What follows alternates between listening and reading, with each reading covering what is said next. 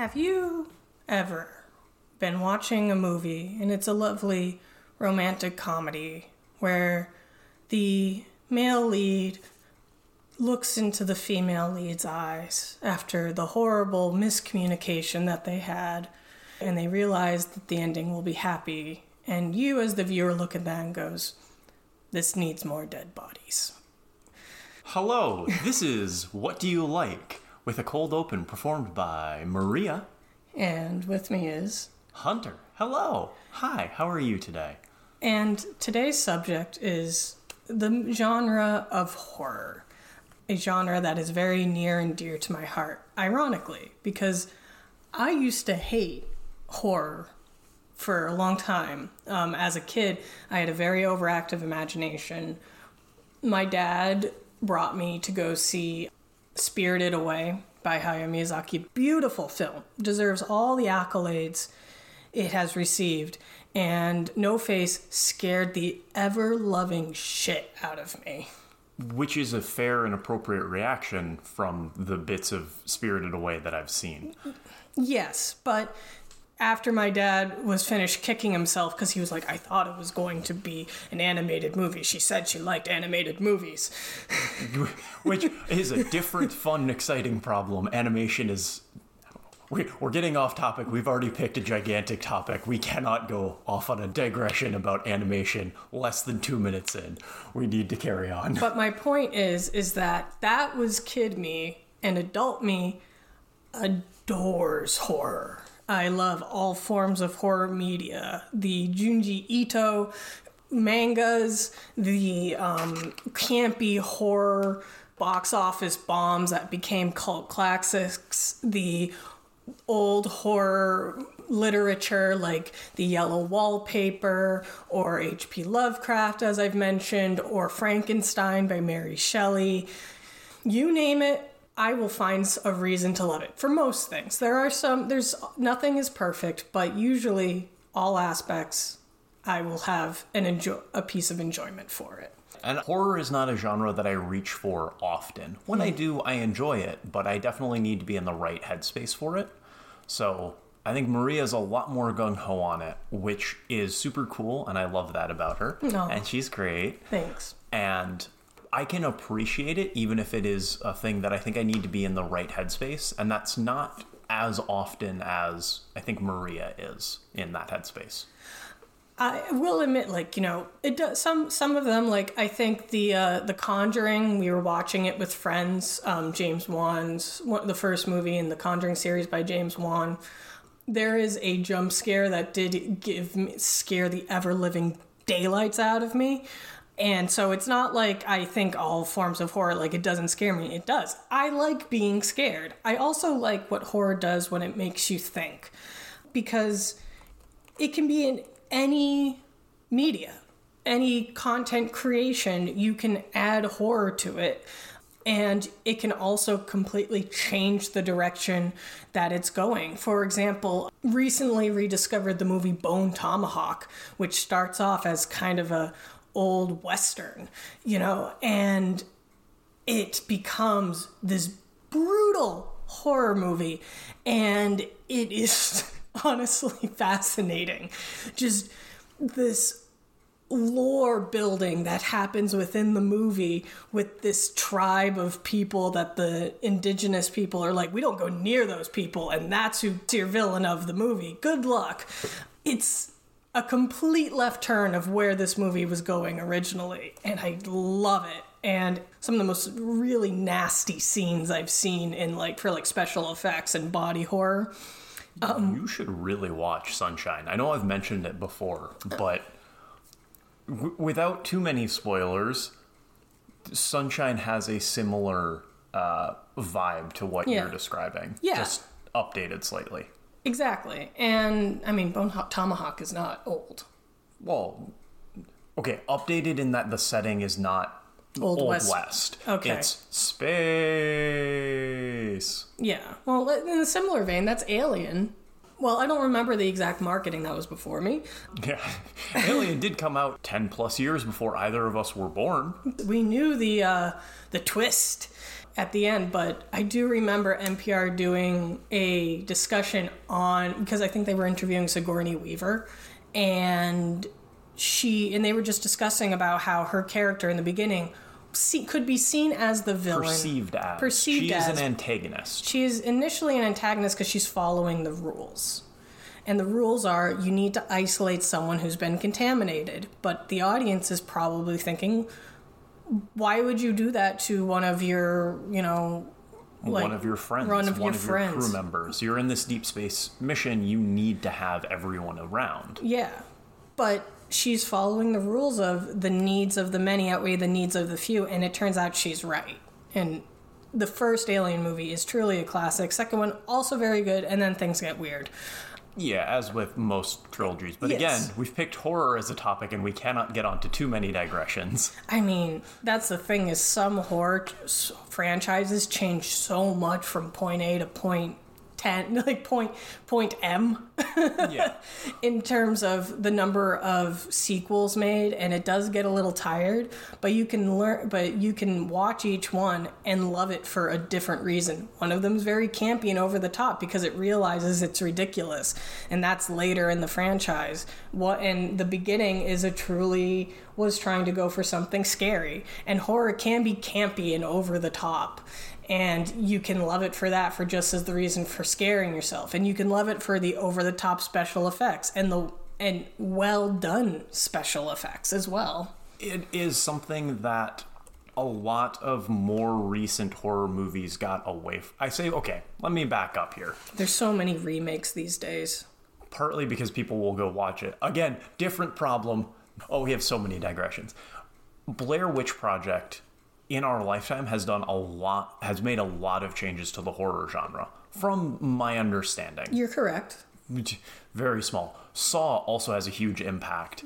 And remember, both of us weren't necessarily alive to see sort of the impact of Amityville Horror, The Exorcist. Jaws. Jaws. We weren't necessarily alive to have that full impact. So the points of reference that we have are The Blair Witch Project, the first Saw movie. Hostel is one of the other big ones. I freaking love Hostel. Hostel is such a good movie, but not for the reasons that you're probably thinking. Like, I won't deny it. Special effects, absolutely amazing. The acting's okay. Like, you know, they're doing well. Like, I like the... The dis- like one of the main scenes between one of the many, many, many, many villains and uh, protagonist before he's about to do something really bad. And it is gory and over the top. And it is, you know, or gore porn. And it is very, like, you feel the impacts of the brutal, like, you know, of the hits, for for lack of a better word. But it's well acted. And the guy who is the businessman who plays that character, he's a really well-known um, actor in his, uh, I forget which country he's from. And he does such a good job. Like, he is, he has this um, monologue that is chilling. And he does it so well. Not to mention, I don't know if Eli Roth intended to do this initially, but Hostel is a really great snapshot of how American tourists, American tourists were like when they traveled.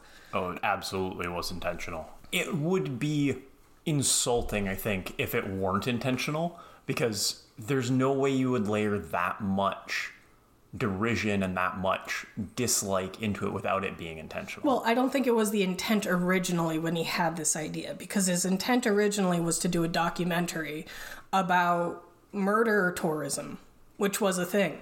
But the more he looked into it, the more he realized he couldn't get enough sources to create a good documentary. So, but he had enough information that he could create a story from that. And then that was around the time nine eleven happened, and he was more observing what was going on, and he was like, oh, and I can use this. And that is what I think cemented Hostel, besides the gore porn, as, you know, the cornerstone in horror that it is today. Right, because horror is a reflection of a society's concerns. I am cribbing this from someone who I do not remember because I read it a while ago, but you can track the sort of general fears through movies. nineteen fifties Invasion of the Body Snatchers is thinly veiled concerns with communism, concerns with losing your individuality, because that was a whole thing. nineteen sixties, seventies concerns with commercialism, fears of zombies being overrun by a horde. eighties, nineties started to see a lot more vampires, fear of, without putting too fine a point on it, rich and wealthy. You can follow a lot of these lines. Brian Yuzna has a movie called Society, which is straight up just the wealthy and the rich need to eat the poor in order to survive. Yeah, I mean, if you look at more modern vampire retellings, it is a very compelling through line of this is a predator that is more predatory than humans are, but horror tends to be able to show a reflection of something that society is concerned with, or something that the author and the creators involved in it are concerned with. Looping back to Alien, one of the reasons that a lot of the scenes are so weighted in the way that they are is that it is a concern with motherhood. That's a pretty common through line through Alien. Yep. And like something violently bursting out of a person. Gee, I wonder where that idea comes from. Mm. And it makes sense that the idea of vampires was started by um, the husband of Mary Shelley. He didn't, obviously Bram Stoker wrote the uh, wrote Dracula, which is what made vampires famous, but it was Mary Shelley's husband, whose name escapes me, who came up with the idea. Supposedly, it was during the same meeting of the minds that where she create she pr- produced and pitched the idea of Frankenstein. All right, it's not Lord Byron, but that was that's the story of how vampire the concept of vampires um, was sort of put into literature. Because it always had been around in some form or another, um, because people would open up graves for whatever reason, and they would see people, the corpses looking severely disfigured, and they would think, and like have blood coming out of their mouths, and so they were like, oh, they must be drinking blood. But Mary Shelley's book, Frankenstein, is a look at the refusal to accept consequences and the refusal to take responsibility for not thinking through with your actions. To do something for the purpose of knowledge alone, or to prove that you can do it, is maybe something that you've heard about. Maybe something that, you know, a really well-known book by Michael Crichton, which created a really well-known movie uh, by Steven Spielberg, and has the f- phrase, before you even know what you had, it had, you patented it and you sold it. Jeff Goldblum's character, Ian Malcolm. I know the movie for sure, definitely. But for any listeners who might not know the oblique references that Maria's making, what movie is that? Jurassic Park. There's, and if you think about it more, there's also Reanimator, which was a story written by H P Lovecraft and was more and was adapted and sort of and created Herbert, uh, which was Herbert West's Reanimator, which was turned into Reanimator, starring Jeffrey Combs, a movie also by Brian Yuzna. Which is, again, instead of, oh, what folly we have, it's more a laughable romp with, you know, body horror, as Herbert West gleefully tries to prove everyone that he's right. Herbert West is not the good guy. He's just the anti-hero, and he's played so beautifully by Jeffrey Combs that you can't help but enjoy the experience of watching the movie and watching him just cut a bloody swath through the cast. Mm, no. Because he's just like, I'll prove you right. I'll show you I can make the world a better place by cheating death and never thinking about the problems that occur because he keeps using humans as his lab rats. Lab rats is an insult to rats. I like the sequel where he's, um, or no, I think it's the original or the first one where he's just like, parts. I've never tested it on parts. With it's just such a well well produced like scene. if you're if you see it and you like Jeffrey Combs' acting, he's a really prolific actor in horror, and he is, you know, a treasure to the horror genre, and I recommend you see movies with him in it. But my point is, these are all media, this is all literature and film that has come up over many years, from almost the start of horror to, you know, very recently. And it hasn't changed. And horror is a reflection of what people fear. And we still fear it because it's still a problem. And or it's still something that people are concerned with. Yes. And it's improved. I will give it that. Like, checks and balances in the science lab world has improved a lot. But there's still that sort of threat over our heads where it says, if we're not careful with some, you know, breakthroughs, where do you think we'll end up? And it, it's stuff like that where you look over the fact that this is a, a concern, and it has always been a concern, that tells me that maybe humans aren't learning. I mean, we know that for sure.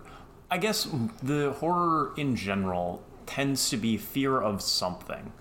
Fear of science is a very common one.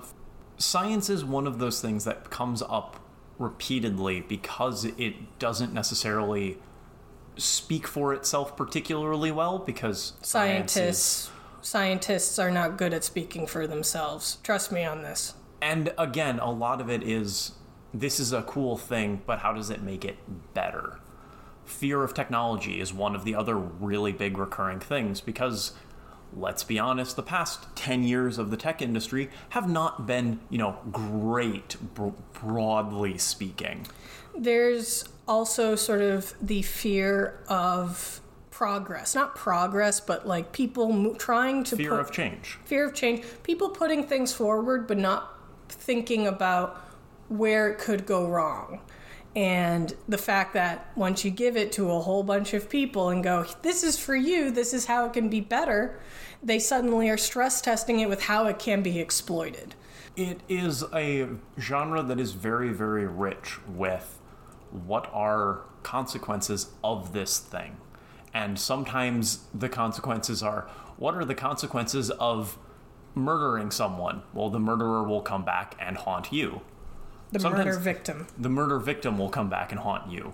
Or the murders that you committed will continue to prey on your psyche and all of that. I mean, is the murder justified? Do you think the murder's justified? Does the audience think it's justified? Maybe at the time it is, but the the uh, the character might get eaten up inside, and then that just starts the spiral. It is also, you know, a question of your inner... your own inner demons, because sometimes what scares others doesn't necessarily scare you. That's why, you know, stories like maybe the slasher genre might not, I mean, it scares me, but by the time we get to Jason in Space of the Friday the thirteenth franchise, you are kind of like, okay, this is getting kind of, yeah, I think it's a little silly, personally. It's losing the unknown. And mm-hmm. once you start explaining things, then the horror tends to be mitigated.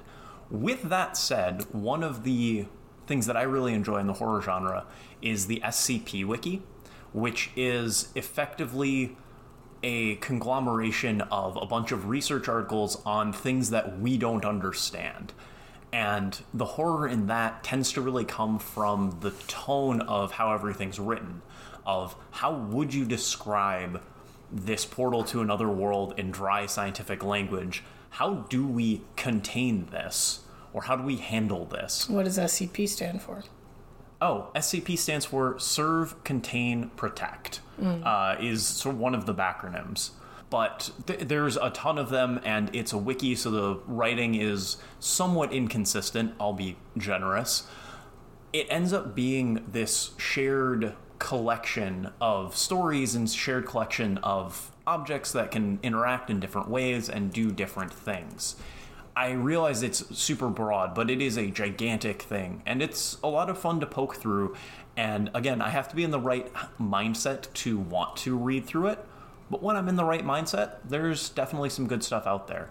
Like, the one of the classic ones is The Pot That Won't Stop Making Pasta, which is a funny concept until you come up to it won't stop making pasta ever. Well, that's you a, can't stop making pasta. That's an old folktale. Yeah, it, it's an old folktale, and the S C P Wiki read on it is how do we contain this? And the short version is we put it in our lunchroom and you must eat some of this pasta. It's not a choice. Yeah, it's a. It's actually if it's a. Con, it's kind of a common theme with um, children's stories. The idea of I can control something. I'm an. I'm old enough to understand it. I can do this, and then it gets out of hand, and it's only because you didn't listen, see your elders from before, or maybe didn't communicate that you would like to be more adult with with them in earshot.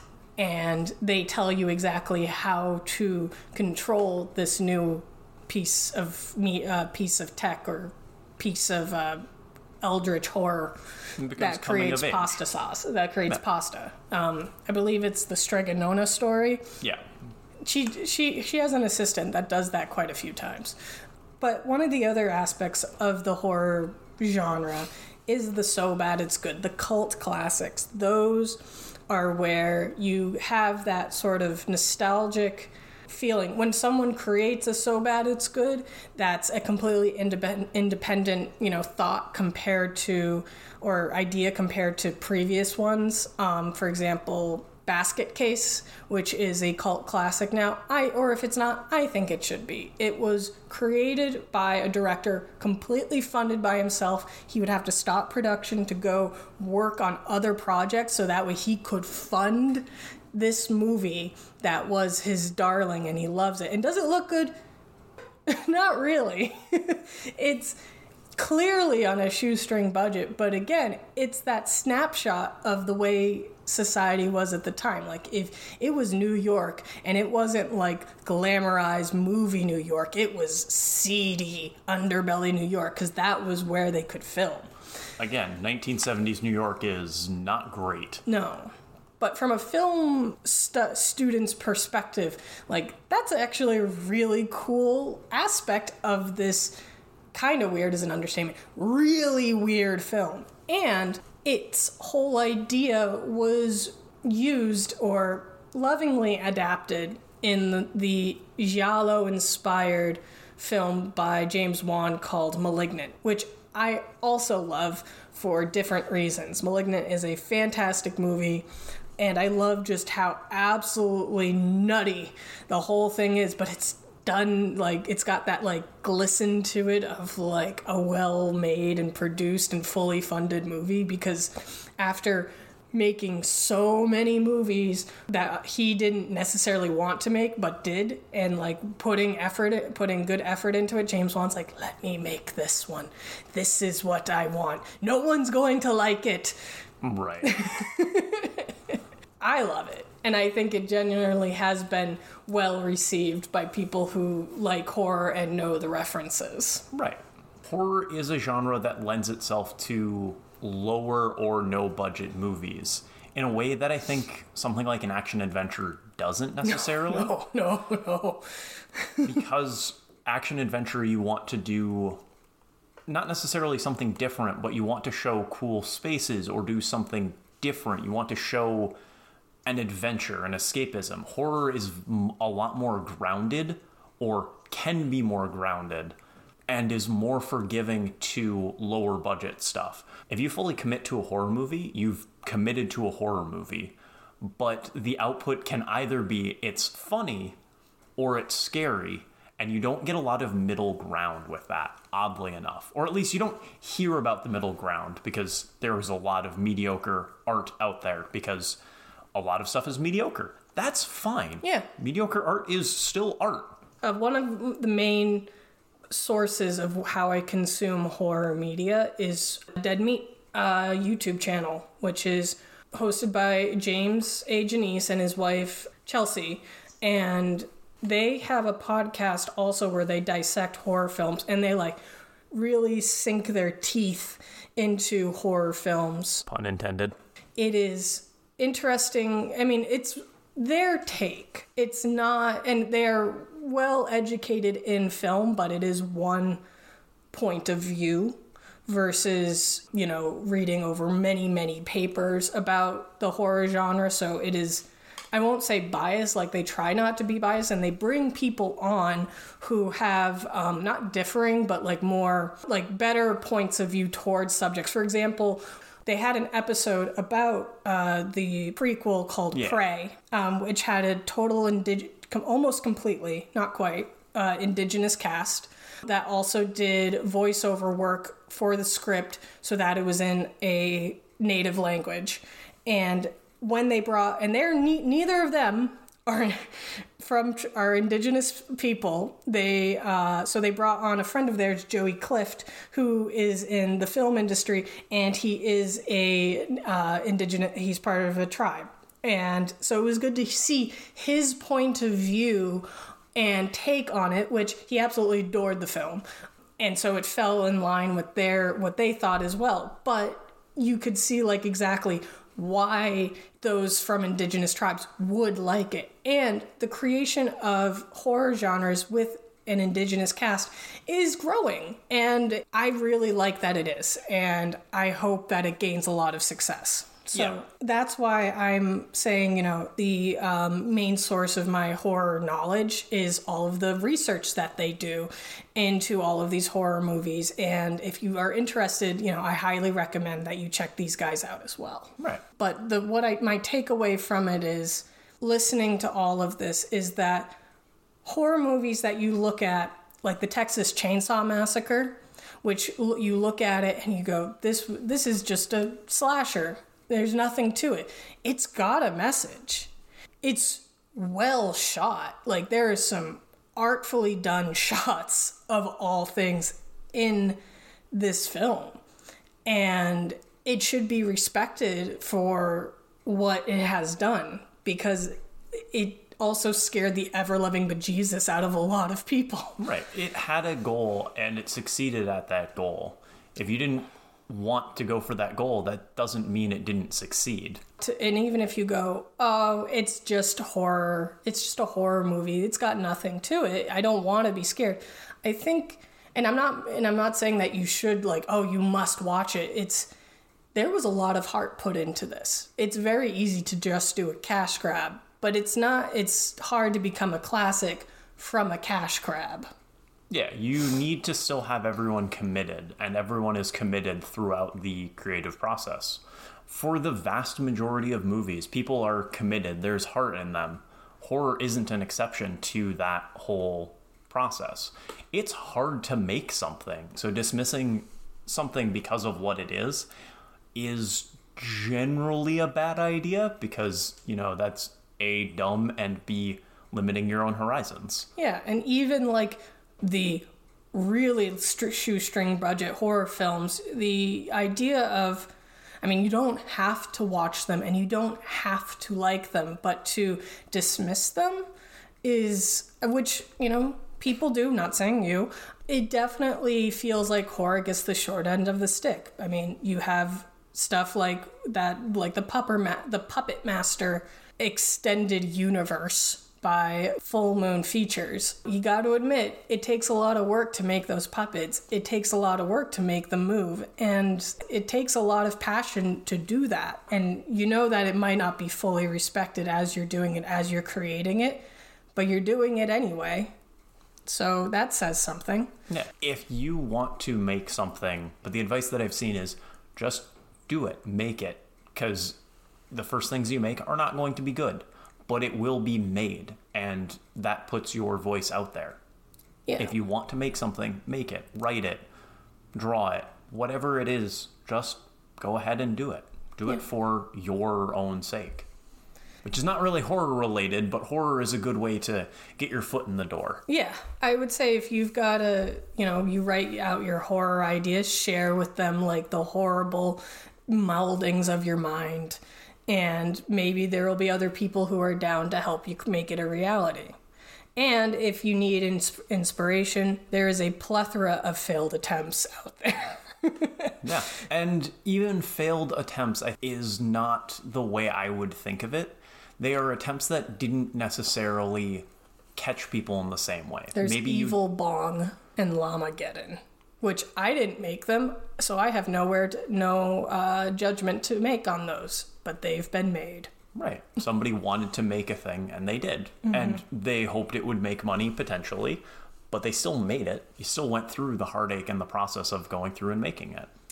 I think a good series of movies to look at in terms of heart going into it and passion would be at least the beginnings of the Tremors franchise. Because you look at it face at face value, you look at it and don't look at really further. You go, it's about underground worms. Right. It's kind of weird. But at the same time, all that effect work that went into being made, the thoughts that went into making it look good, and they do look good, says a lot. And, you know, in the beginning. And then it got kind of silly. But then you can almost appreciate it for being so absolutely silly. But then it got lazy. Mm. And that's when the problem happens. Because now it's like, I don't feel like people are enjoying themselves doing this. I feel like they're doing it because it's a paycheck. But that doesn't completely remove all the effort that went into it. You should also respect it for that as well. I'm just saying, maybe start with like one through three or mm. four. After four, you probably won't need to keep going. So I guess the whole thing that we're saying out of this is horror is a genre, and in and of itself, that doesn't mean that it is less than anything else. It is merely a genre. It may not be your t- to your taste. It relatively frequently isn't to my taste. But that's where it's always so much more fun when you get a little hit of it in something else.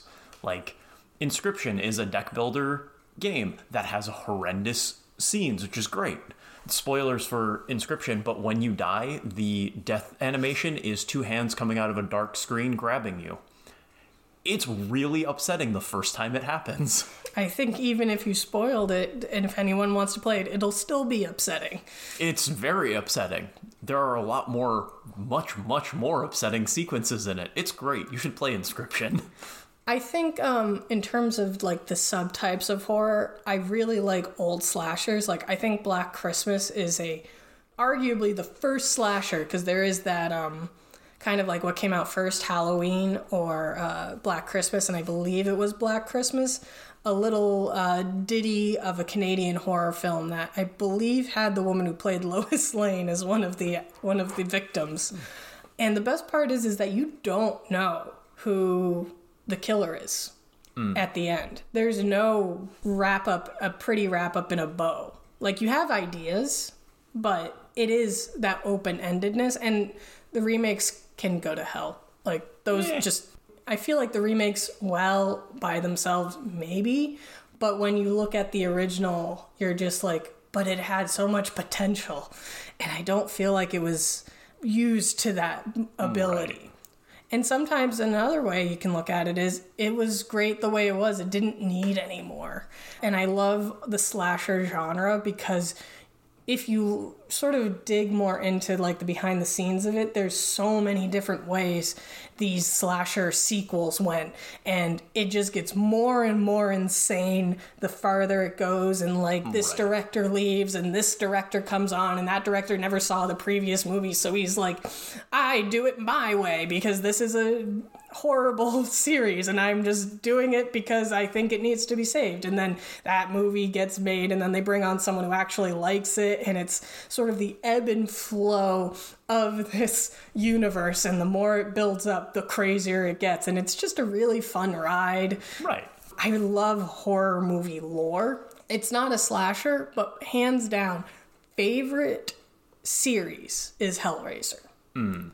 Hellraiser's lore, and the moving past that in um in terms of comic bu- the comic book series and like all the other like Cenobites that are made is so like bizarre and inhuman in a sense but at the same time, I it it also makes me love it, and and I'm fascinated by it. I mean, they're literally not human. They are. That's, well, they won't, they are no longer human. Yes. Yeah, they're literally no. They're literally inhuman. They're no longer human. Well, they're ex-humans. They. This is an ex-parrot. They were. And so that humanity still is there in some form or another. And you want to think, like, what got them to this point? That's the thing that fascinates me, is how did you end up here? Hellraiser was created by Clive Barker and started off as his book, The Hellbound Heart, which he then adapted into a movie, Hellraiser. And it introduced the Hell Priest, who people probably know better as Pinhead, who is played by Doug Bradley, and all, the whole cast is wonderful. I love, in the first movie, the woman who plays Julia. She mm. does such a good job at being, like, not the main villain, but, like, one of the villains, and her rise from, as she puts it, from the evil stepmother to the evil queen is glorious, and I'm just like, yes, yes, I want mm. it. You deserve it. Right. And the ideas behind the Cenobites, which is the hell, the denizens of hell who carry out the their god's work, is, for me, a different idea compared, because it's not evil necessarily.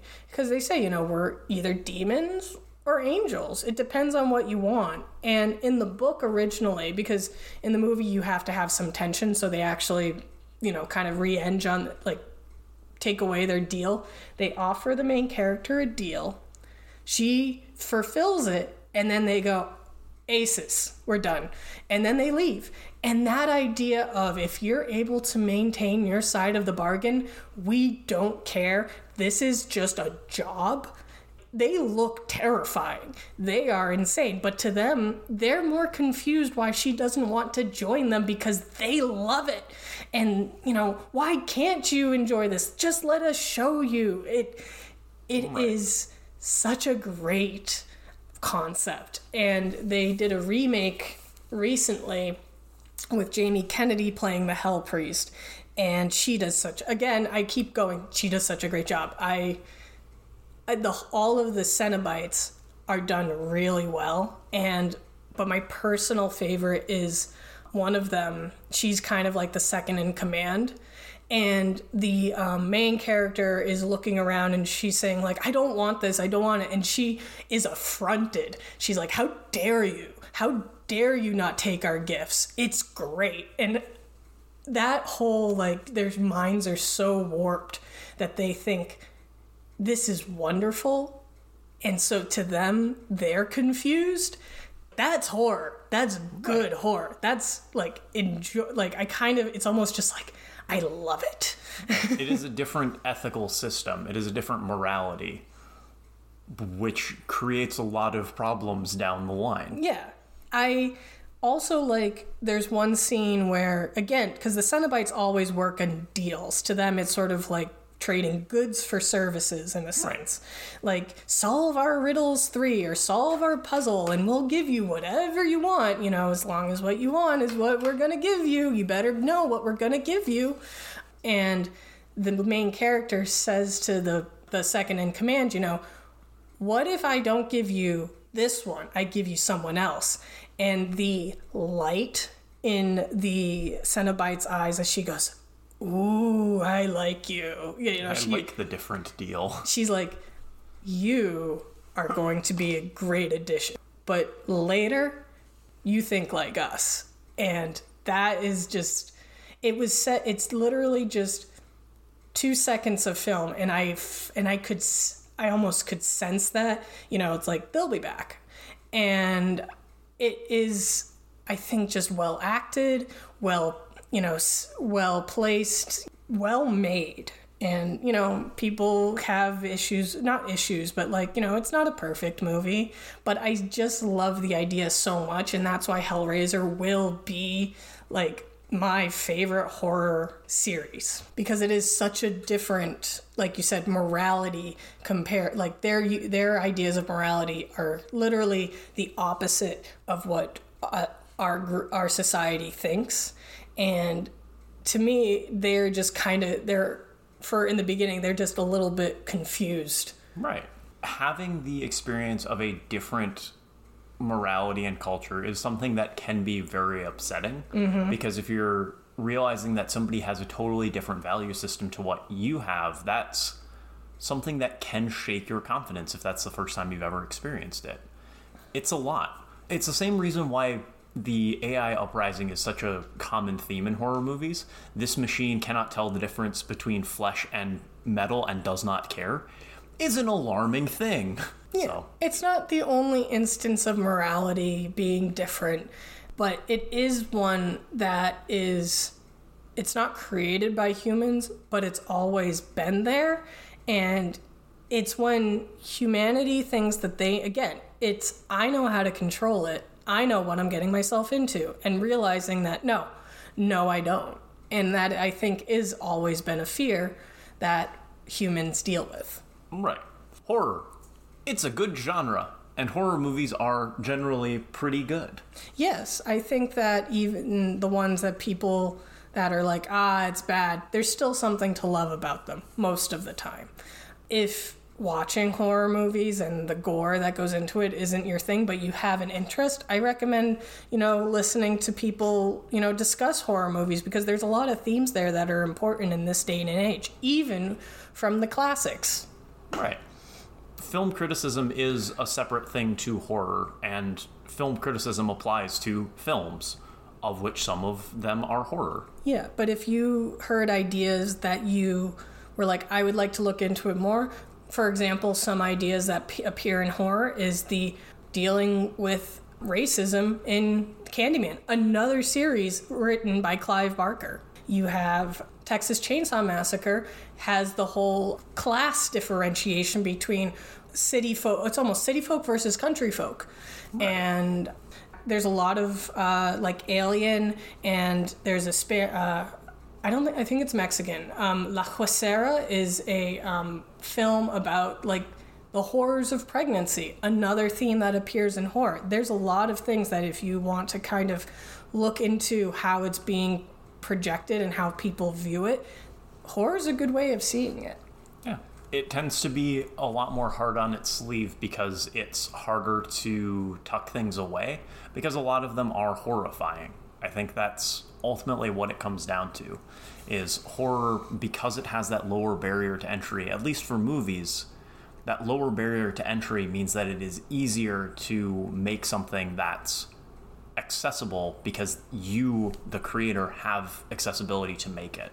You can't make your own action adventure. You can certainly try. It's certainly something. I think that's it. We hope you enjoyed, and we will put our contacts in the description. Say hi if you'd like. We always like it when people say hi. We do. And because we'll take your soul.